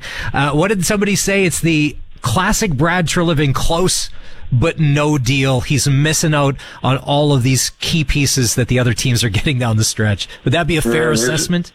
Isn't it amazing that Tanev leaves Treliving's old team uh, to go to Dallas in in in that scenario? I'll be honest, guys, I, and I am the furthest thing from a Leaf fan, but I look at this Leafs team right now, and especially coming off this Western Conference road trip. And I don't think there's a better team in the Eastern Conference today than the Maple Leafs. Now, that doesn't mean anything come playoffs. You have to actually have to go do it. And it it sounds so weird talking about the Leafs in this in this way for a team that's won what? One playoff round in 20 years or something like that. But everybody likes to nitpick at the flaws of whatever team you're talking about and why Oh, they yeah. can't win, right? But name me a team that doesn't have issues and flaws and deficiencies. Um, I don't Well, know. Don't You're not going to find playoffs? one. is there anybody you want more than 34 in blue and white on your No. team? I don't know. See, that's the guy I cheer for. That I'm not a Leafs fan, but I cheer for him because he's heart and soul. He's one of those guys, and it must kill him every year when it comes to the playoffs. He can't outscore all the problems, and he can't make other guys have heart when it comes to playing or go into the corner to get the puck. Sorry, William Nylander, but you're not the toughest guy probably going to the corner against probably uh, you know a Vegas defenseman when it matters the most. Uh, Arash, we got to wrap it up here. It's Arash Madani for Smart Investing Solutions. For Smart Investing Solutions, be smart with your money. Call Brian At Smart Investing Solutions, 546-2533. It's the Sports Cage coming up after the top of the hour. We'll tell you how you can win the Brier tickets and he's a huge Rider fan, but he is one of the most famous curlers in Canada. Russ Howard will join us in minutes on 620 CKRM. Welcome inside the Radio Octagon. This is Saskatchewan's number one sports talk show, The Sports Cage, on 620 CKRM.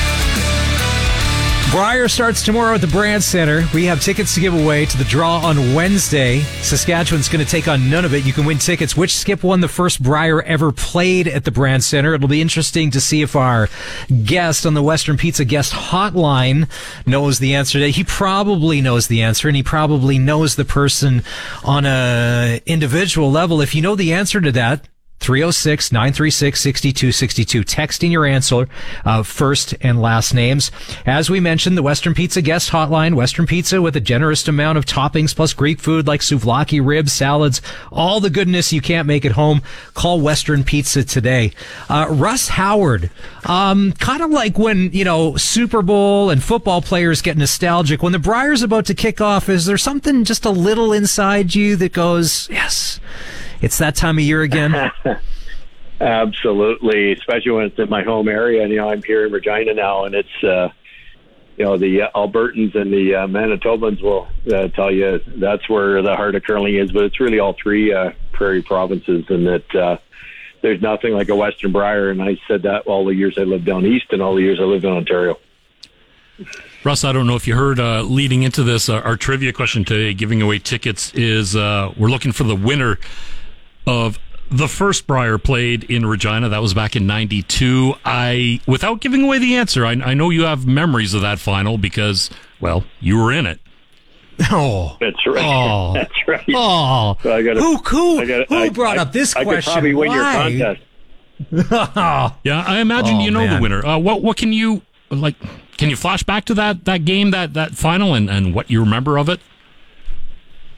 Uh, it was a it was a really good game. And, and, am I giving away the answer here or no? No, We're almost at the point where we should. Yeah, we're almost. It doesn't matter. You can you let her fly. If people want to text in, hey, you know what? Sometimes in life you need a few tap ins. Doesn't er, life's a grind these days? Let's make it easy. So When go Skip's ahead. name rhymes with Rick, and uh, I'm quite happy not to give you the answer because it uh, it it you're, we're picking a scab here. But uh, no, it was it was one of my favorite bars ever, and I uh, I uh, related that story not on television but in uh, in commercial break to Joanne because. Homan just had the best year in women's curling ever. They've lost five games all year. They went through the Scotties undefeated, and uh, it reminds me of '92. We'd lost six games all year with my dream team: Wayne Middaugh, Pete Corner, and Glenn Howard. And uh, we lost a couple more during the Brier, but uh, we were ranked number one going to that final, and uh, came in uh, came in second because that's what happens. And you you look at Homan or Jones, uh, they're they're winning about half, roughly half of the finals uh, that they play in, and that's simply because the other team's just as good. You know, you you that, are the way our format works in Canada is you get to the the cream gets to the top. There's two, three, four phenomenal teams, and anything can happen.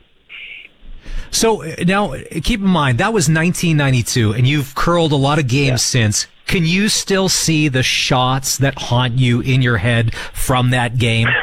Uh, you, it's like you've been uh, following me around. Somebody asked me that uh, last week. Do you remember the, some of the shots? I said I tend to remember the bad ones, and uh, they said, "Well, what's the one you remember the most?" And it's actually from that game. Um, you know, it was it was.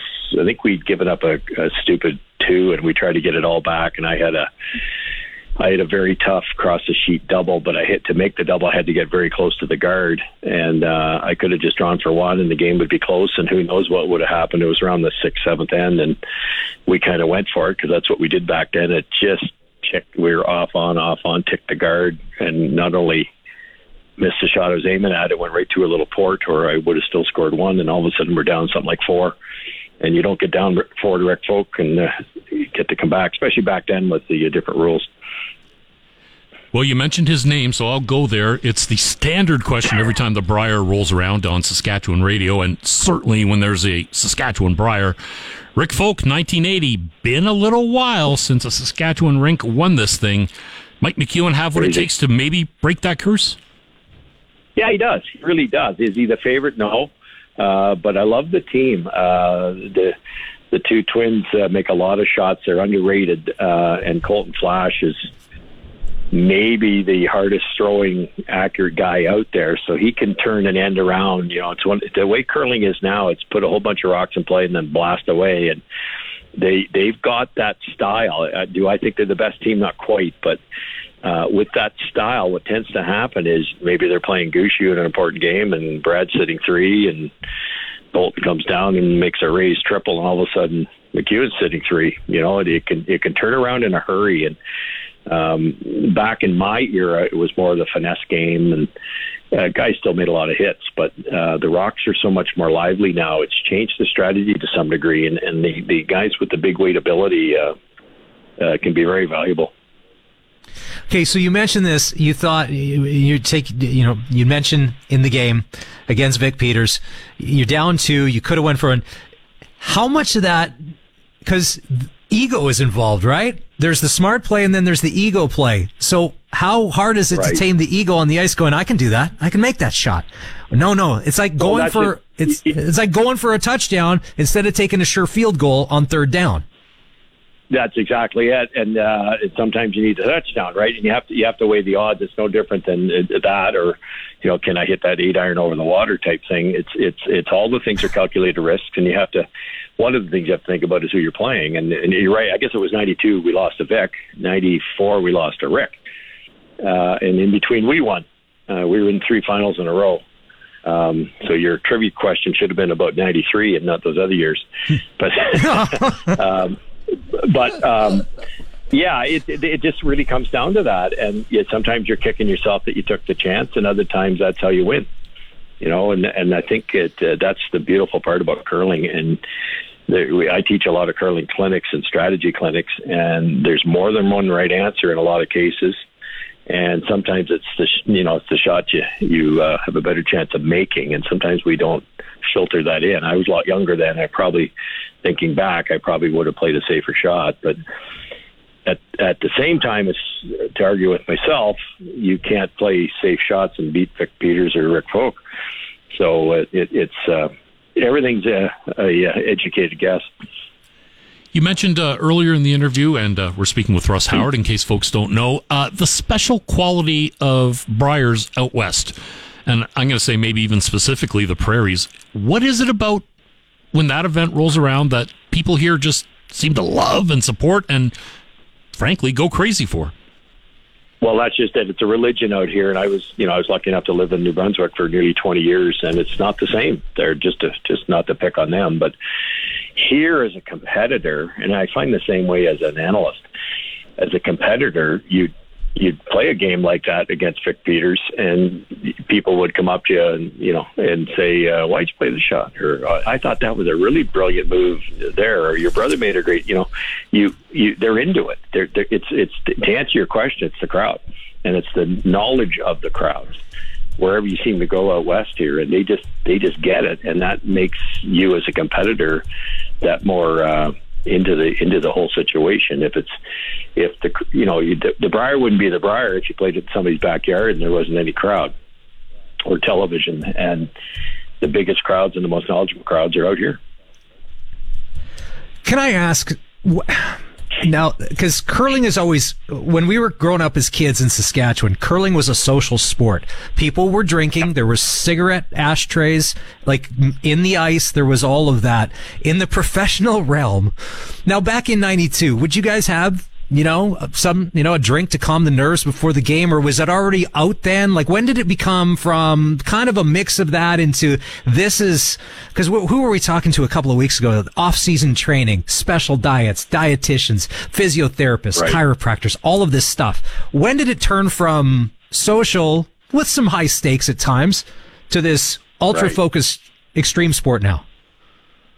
I, I, can't pick the year, but I, I would, I would say, uh, it was it got less and less social all the way along. Uh, you know, from the Ernie Richardson era to the Eddie Werenich era in the uh, in the late '80s. Uh, you know that type of thing. It was still a very social. Al Hackner, and Paul Gowsell, all those type of guys. Um, they seemed to try to do both, and and uh, but I would say right after that, and uh, probably probably uh, started the '90s, and then what what immediately happened was the rumor and you know, 90, probably 92. Yeah, 92, we had a, uh, Albert, Albertville, I think it was, we had an Olympic uh, demonstration sport. And I think everybody went, wait a minute, you know, this could be an Olympic sport, which it, uh, it was in 98. And then all the rules changed, especially around the world, not just Canada.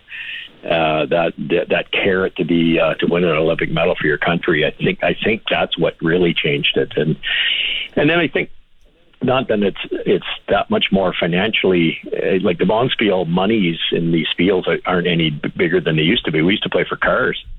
Now you play for 30, 40 grand in, in the biggest of all spiels, like the Grand Slams. Um, so it hasn't really changed because four cars are a lot more than 40 grand.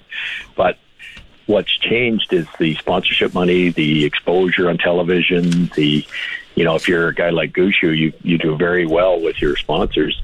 Um, so they probably, you know, you don't want to have uh, whatever it is on uh, Maple Leaf Mills or whatever it is on his back and have them drinking. You know, so it's it's really you're representing yourself, your sponsors, your family. The minute that garage door closes in Newfoundland, and you get on the airplane. How much of that, I guess, evolution uh, for curlers as full time curlers and athletes can we attribute back to Kevin Martin? He seems like in my memory anyway, one of the first to do it in terms of hitting the gym all the time, training with the boys, watching what you eat, and you could make a full time living. You could walk away from your profession and, and be a curler full time. Was was Kevin sort of the, I guess, the Pied Piper in that respect? Yeah, I would. I would definitely for Canada. I would say yes. Um, you know, I think Kevin. Uh, you know, he, it was basically his full time job. He ran a uh, uh, like a curling shop, and that. And he, I apologize if he ran anything else. I'm not sure, but you know, he did, he did well curling. I'm sure. Um, but uh, Peja Lindholm from, from Sweden, I would say, was even sooner than that. uh, and they were full time, and they they'd come over and spend six, seven, eight weeks in Canada, which isn't easy to do if you've got a full time job. And um, he was learning his trade, and I think he won. I want to say he won three world championships. Um, and he became an extremely successful coach for Edin and the and the Swedish program, and and and uh, I, I would I would guess him first, but uh, Kevin definitely uh, raised the bar when it came to uh, I wouldn't say professional, but but uh, taking it a little more serious.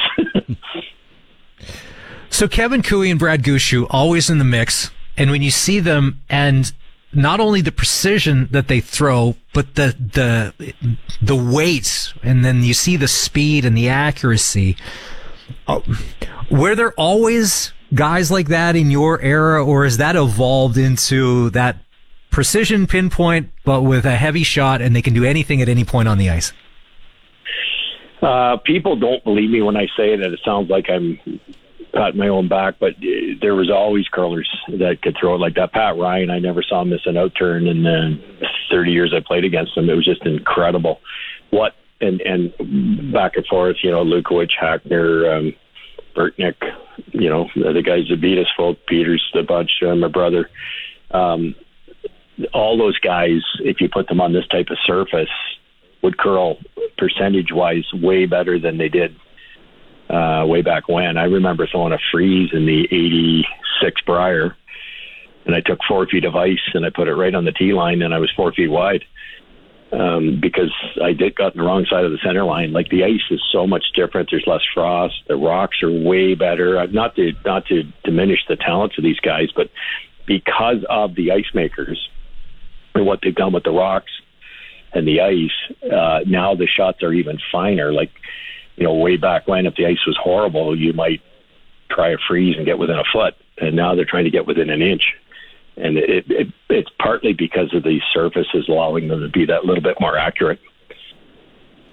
What's been this? This will seem like a weird question, but when's that ever stopped us? What's what's been more stressful for you in your in your curling life, having to make a pressure shot in a championship situation, or watching your daughter compete at the Scotties?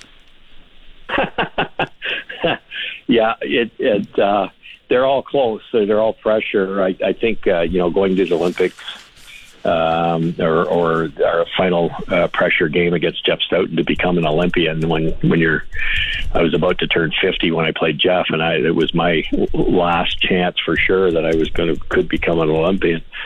That was a lot of pressure, but a normal normal game in game out. Watching your daughter is the answer.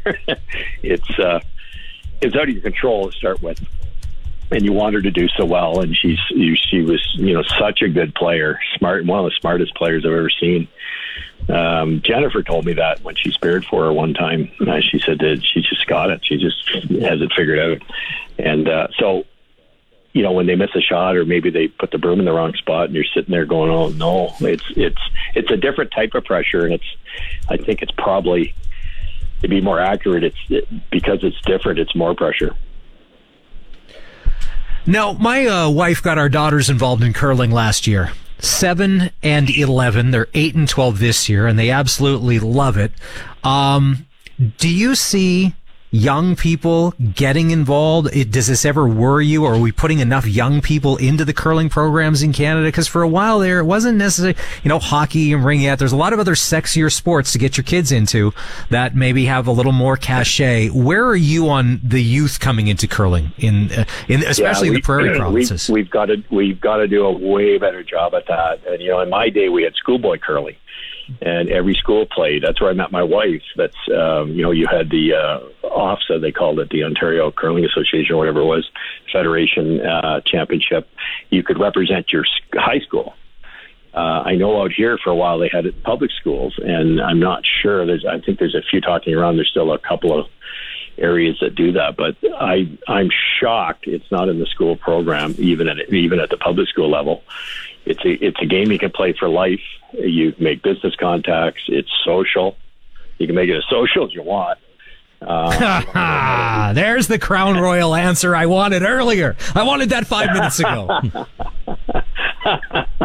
uh, you, you know, you. Uh, I want to go medal at age fifty, um, what what's not to like about curling? You're not going to bash yourself up like in football or hockey, and uh, I'm I'm shocked it's not. Uh, it should be the number one sport in the uh, curriculum, in my humble opinion. That's interesting. We had a fellow from uh, Melfort, Saskatchewan, on the show earlier in the week, and uh, they're talking about their their curling day held up there.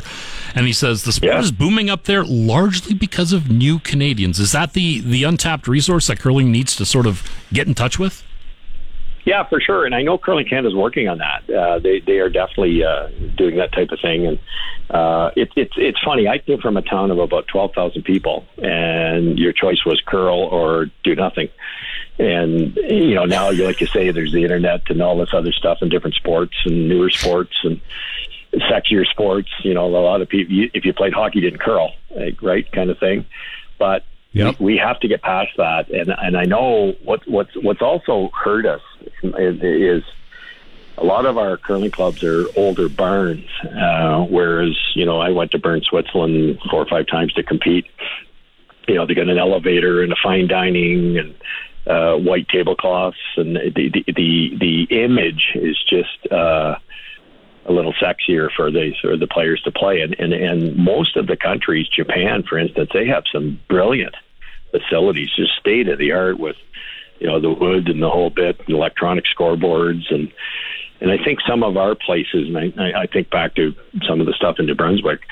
You know, it's cold, it's damp. Um, you know, the old scoreboards, the lockers are older than I am. The you know, I, I think there's a lot that has to be done. You can't just blame it on Curling Canada. It's, it's, it's, it's probably has never been run like a business. A lot of these small town clubs were volunteer based.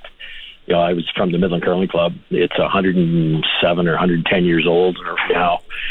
The building's a little in disrepair. The ice plant, all these bills come up. Electricity costs, heating costs. You know, new rocks, new plant, new chiller uh, a lot of these places are struggling, and I think that's part of the problem. You know, you your daughters, for instance, would you know I think gravitate to a brand new shiny building better than they would to some of these facilities. So there's a lot of challenges out there, but it you know I'm stubborn. It it if if I had to do it all over again with my kids, I'd still be putting them into curling because uh, you know, they can play forever. Very little chance of getting injured. Uh, the social aspect that we had to talk about, and and uh, yeah. Well, okay. So all those type of we'll, we'll wrap two things. We're going to wrap up here. Uh, Last time I was in the Vanscoy Curling Club, I did not see white tablecloths uh, when I was getting the fries and gravy. So maybe I missed that. Maybe the, maybe the tables weren't set yet. And if we're in the Brier Patch over the next ten days, and we're going to come say hi to Russ Howard, and we're going to be social, what is your drink of choice if someone wants to come along and be the ultimate Saskatchewan curling fan? Uh, what do they What do they buy in if you're having? well, any type of beer is fine, but I uh, I can't Okay. get into the Brier Patch because the uh, we tend to get yakking and yakking and yakking. I end up without a voice, and I that's the one thing I need for the job I have now. All right, it's uh, curling le- But- but legend doesn't- uh, Russ. It, But that, but that it doesn't mean you're you not going to go beer. in the patch, right? Okay, all right. Well, it doesn't mean Nice, you can't that- have that good. beer for me. Oh, this is true. All right. Uh, curling legend Russ Howard. Uh, the Brier kicks off tomorrow. The Sports Cage 620 CKRM live every day. We'll kick things off tomorrow at 3 o'clock. Going to take a break, come back, and on the other side of that, we'll chat with CFL and rider legend Glen Suitor. It's the Sports Cage on CKRM. You're listening to the radio home of the Saskatchewan Roughriders, the Sports Cage on 620 CKRM. On the Capital Ford Lincoln text line this afternoon, we've been asking you which skip won the first Brier ever played at the Brandt Center. And apparently, and who put this show together today? Somebody fire the producer. Uh, wow, we opened. What did what did? uh Oh, let's see. What did Russ Howard say? It's like picking a scab. We brought up some horrible memories. Uh, the answer was Vic Peters, Manitoba, 1992. I'm going to say I'm a little fuzzy on that. I don't remember that shot for shot. Uh, Vic Peters winning that. It's not because of Crown Royal. It's just that how I, I, 1992. Let's see. I was 19. I, no, I was paying zero attention to the 92 Brier at the Brandt Center. As most 19 year old guys were. I'm not saying that we weren't there and not Uh-huh. trying to drink the Distracted. bar dry. Exactly. Um, Tracy Riche, thank you for texting the Sports Cage. Uh, you're the winner. Uh, we are sending you to check out. Let's see, what are we calling it? It's so funny. We're like, it's draw number 39 when you're going to see four randoms. You're like, whoa. Uh, Pete, isn't it funny that sometimes when you go to these curling events, the best seats at a hockey game are the worst seats at curling because in curling, if you're sitting in the ends, you have a great view. I'll temper that of all four. Where if you're sitting on the sides, like where it's a great view for a hockey game, now you're trying to look over. And if the best game is on the fourth sheet, the furthest away from you, it's really hard to pay attention and watch. Well, it's interesting you mentioned that. The first time I, I covered the Scotties, that would have been 96 here in Regina. I, I had never covered a big time curling event before, so I, I show up early and I, oh, okay, where's the media sit? Oh, right there on the benches in back of the net well, that doesn't seem very good. And then I got there and I went, oh, okay, this makes sense why they would situate us here. So we have an overview of things and we can see the shot making in at least one, one end. So, uh, yeah, no, that, uh, that does make sense that a terrible seat in hockey would, would be an ideal one in curling. All right. So we asked this to, we know, cause in the spirit of curling, we asked this to Russ Howard. Uh, if if you see him in the patch and you were going to buy him a drink because you're like, hey, can we chat? You're a legend, and I want to you know chew your ear off for the next twenty to forty five minutes. What can what are you having? Uh, Glen Suitor joins us on the Western Pizza Guest Hotline. Suits, if you're in the patch at the Brier at the Brandt Center and someone's going to buy you a drink, what what's your drink of choice? What are you having? Well, what time of night is it? Is it early oh. or is it later in the evening? Have we eaten? Have we not eaten? Well, okay, a lot of variables. And then uh, is it the Glen Suitor from the Saskatchewan Roughrider playing days, or is it the refined Glen Suitor who's on the radio in 2024? Because is the answer different, or is it always the same? Yeah, yeah, it's it's very much different. And there's one other category right in the middle there too, where the Glen Suitor that was traveling back and forth to visit his kids in New York and Nashville and in Nashville discovered Lynchburg, Tennessee, and whiskey.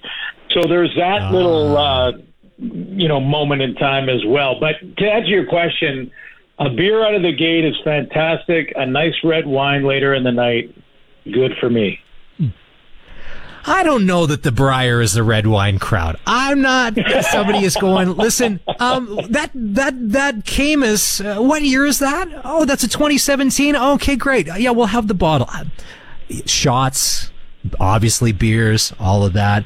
Um, it's Brier time in Regina. It's exciting. I mean, you lived here. This is, and we just had Russ Howard on. He said there's nothing like a Brier in the prairies. Would you agree that when the prairie provinces get together to do anything, Briers, Grey Cups, you name it, there's just something special about what ends up happening, the magic? Yeah, no, it's it's outstanding, and I and I heard a little of Russ, and I couldn't agree more that um, that whether it's a Brier, a Scotties, um, the you know the Grey Cup, a World Juniors in Canada, um, you know sports in general bring communities together. I was just at the uh, Vancouver Lions sort of announcement of the Grey Cup, some of their uh, festival announcements today. It was earlier this afternoon. Beautiful location down at the convention center in Vancouver, right by the Olympic Cauldron and uh, the Olympic uh, display down there.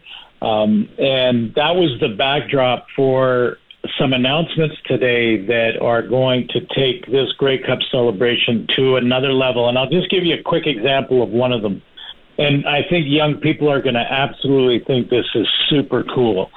Is you know that there's been zip lines in a lot of the Grey Cup festivities and a lot of uh, Super Bowl ones for sure too, and uh, different sporting events. They're going to have and set up a zip line that goes over the op- over the water, over the ocean. Oh. Hmm. From from one side to another, so so you can you can get on this thing and zip line the whole time being over water, the whole time over, over the harbor. So it, it is there are some real cool deals that are going on. The sponsorship was there. Randy Ambrosie was there today talking about some of the great things that's going on in the league from last year and how numbers are up in a lot of different categories. So, um, real exciting time in Vancouver. Glenn, would it be safe to say? And you mentioned Randy was there. He he's been uh, tweeting or xing, I guess, and uh, Safe to say the topic of the Argos and Chad Kelly did not come up today. Uh, no, no. This was this was a um, this was basically a first uh, initi- initiation or announcement of of the Grey Cup festivities, and that's really what the purpose of today. Uh, I, I had a quick conversation with them. They're going to go through the due process, the investigation, look into it. I think what's from my perspective, not something that Randy said, but from my perspective, I think it's important that in in any time with anyone that this kind of thing happens, that and we see it quite often, unfortunately, um, in all sports, that we we should not rush to judgment, and and I'm not defending anyone one way or another, um, but we should let the process carry itself out. Let it let let them go through the investigation. Um, this is a wrongful dismissal dis, uh, dismissal suit, not or yeah lawsuit, um, and not uh, sexual assault suit. I think there's a big difference there. We have to you know look at it from different lens. Um, and and let's just see. Let's see what happens. But no, he didn't. Uh, he didn't discuss it today on the podium. Um, the mayor of Vancouver was on the podium. The owner uh, and the president of the Lions, of course. Uh, Rick Campbell was there, and uh, Randy as well, t- talking about just where the league is now, the anticipation of coming up into this year, and what they're looking forward to seeing, and what what the numbers have done. I, I didn't realize all this, guys, but TV numbers were up 36%. I don't think that happens anywhere in anything anymore. Uh, that's a huge jump. And uh, social media activations are up 150% over last year. So I just, and not just about the Grey Cup, but I mean about just football and CFL football in our country, and and that's outstanding. I, I I didn't realize it was that big a jump. I knew they were trending in the right direction. I didn't know it was that big. It's Glen Suitor joining us on the Sports Cage for Quality Tire with nine locations across Saskatchewan, qualitytire.ca. Earlier in the week, Suits, you were chatting with Brendan about uh, the West and the teams and what they may have to prove and keep in mind in Rider. Could you imagine if the Riders are good next year, what the TV numbers will be on TV, TSN? If everybody thinks Yeah. what we think is going to happen, what we're hoping to happen. So let's head out east and probably the, um, the question is, and th- you know what? They try hard, but they just haven't been able to kind of get their act together. Uh, the Ottawa Red Blacks. Is Dru Brown going to be the guy that's going to help put this team on the map and make them competitive? I mean, Dustin Crum came out of the gates hot, but then kind of petered off, and it just ended up sort of being just another Ottawa football season of, well, maybe next year. Is Dru Brown the answer? It's a great question, and I'll I'll make the argument uh, from both sides really quickly. One is he's ready. He's in that age where your your sort of your level of experience and time in the league is now matching your maturity level as an athlete. And there's that sweet spot between, depending on where you are in your circumstance, between 27 years old and 33 or 34 years old. There's right in there is is when you can really make a difference and become that championship guy. Um, and he's also been tutored by Zach Collaros, who who I would I would suggest if you if you ever get a chance to talk to him about the commitment that he made to learning the nuances of the game uh, and teaching Dru that as well. I, I think that's going to bode well for the argument that he will take over that team. He will turn it around, and he's ready to do that. The other side of the argument is you don't know until you know. And what kind of team will he have around him? Will he have a good defense Yeah. to get a couple of stops when they need him? Will he have a good running game so there's balance in the offense? You know, what is his receiving core going to look like when they when they break camp? You know, those are the things the variables that you just don't know until you see it, until you know. And he's got to check that box when he gets there. I don't know offhand what Jeremiah Masoli's health status is right now, but do you see that being an open competition, or is Dru basically the anointed starter and Jeremiah's the, I guess, veteran backup that most teams wish they had? Yeah, I, no, I think you know I've seen a couple of uh, YouTube uh, videos of Jeremiah working out, and he looks great. And uh, you know, apparently he he will be healthy for camp. And if he's healthy for camp, you know, I I don't know the exact philosophy that they'll go with uh, until you talk to them. But I would suggest that unless you always make it an open competition, always in every position, including quarterback, and it really doesn't matter. Look, if you have if you have Ron Lancaster is your starter going into training camp, everybody in the room knows. You don't have to make an announcement to say that you know Ricky Ray or Ron Lancaster or Doug Flutie is your starting quarterback.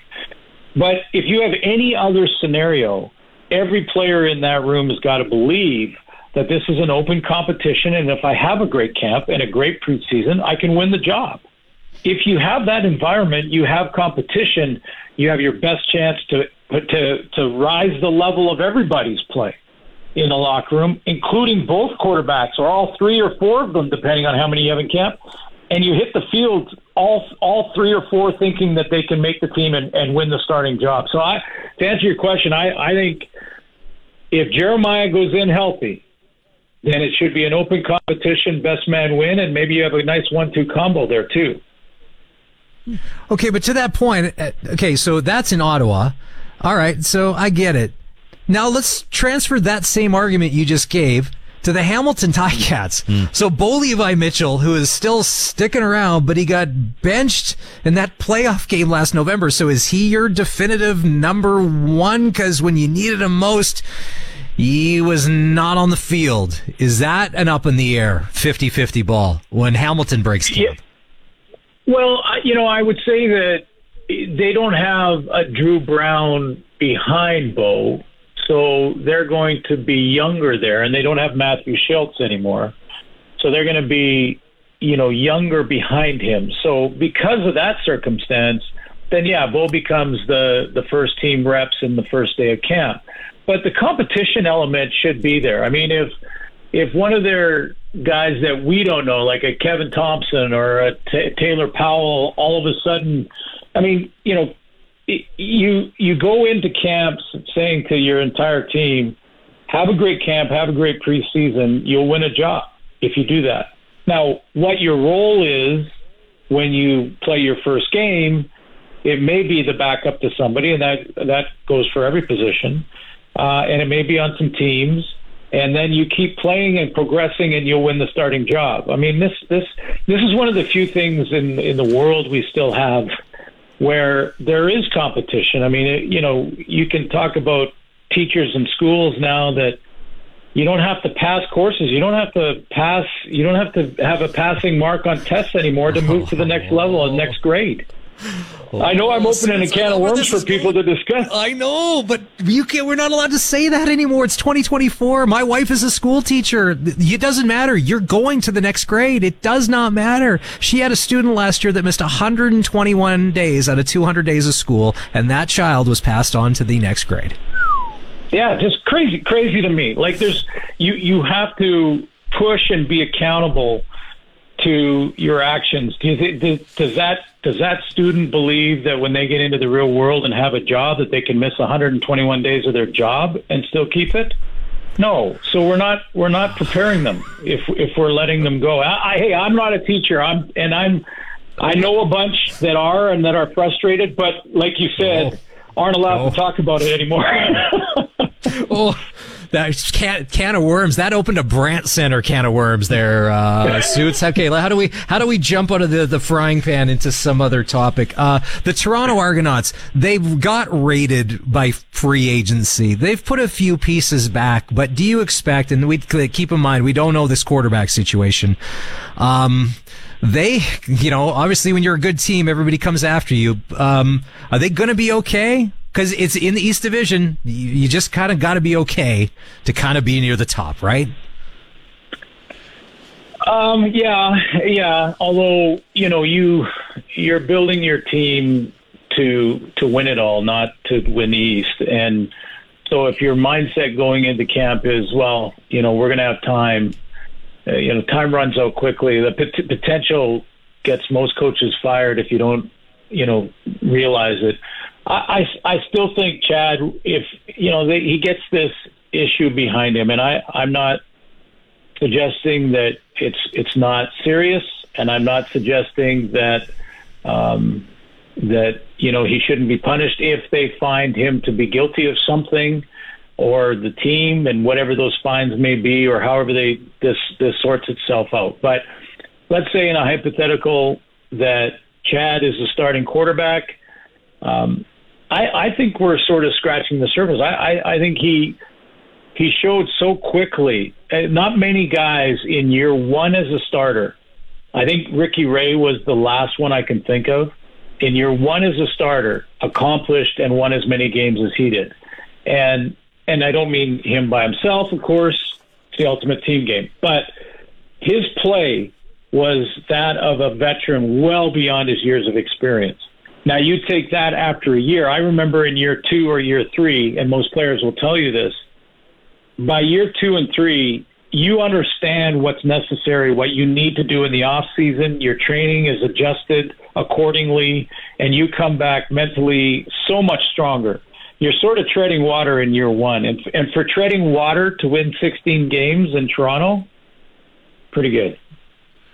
I guess our last stop of the Eastern cities is the defending champion. Seems appropriate. Um, Montreal lost some key pieces in the offseason. William Stanback moving on. Austin Mack presumably will be in the NFL. Almondo Sewell moves on. Having said that, can uh, Moss and Fajardo uh, recapture lightning in a bottle for a second year?